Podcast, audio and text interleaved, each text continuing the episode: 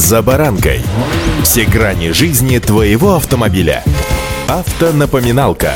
Комментарии экспертов. Советы по обслуживанию автомобилей в программе «За баранкой».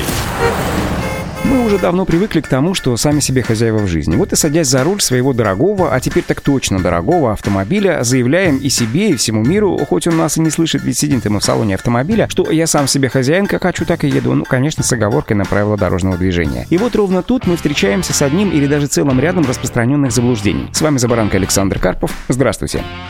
Автомобильные факты.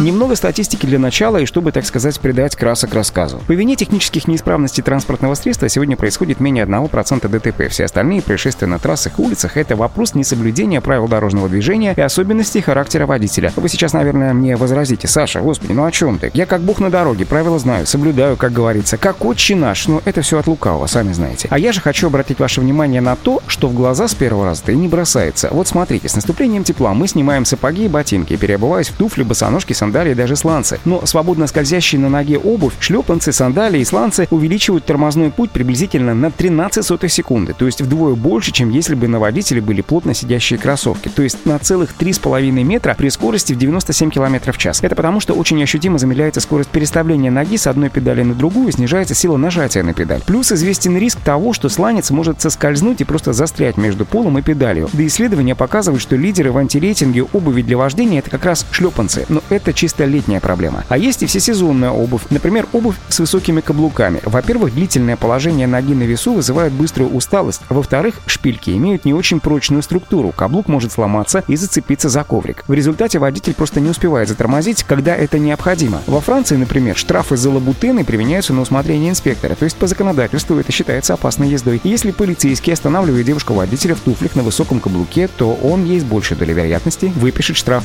И ничего личного. Автомобильные факты.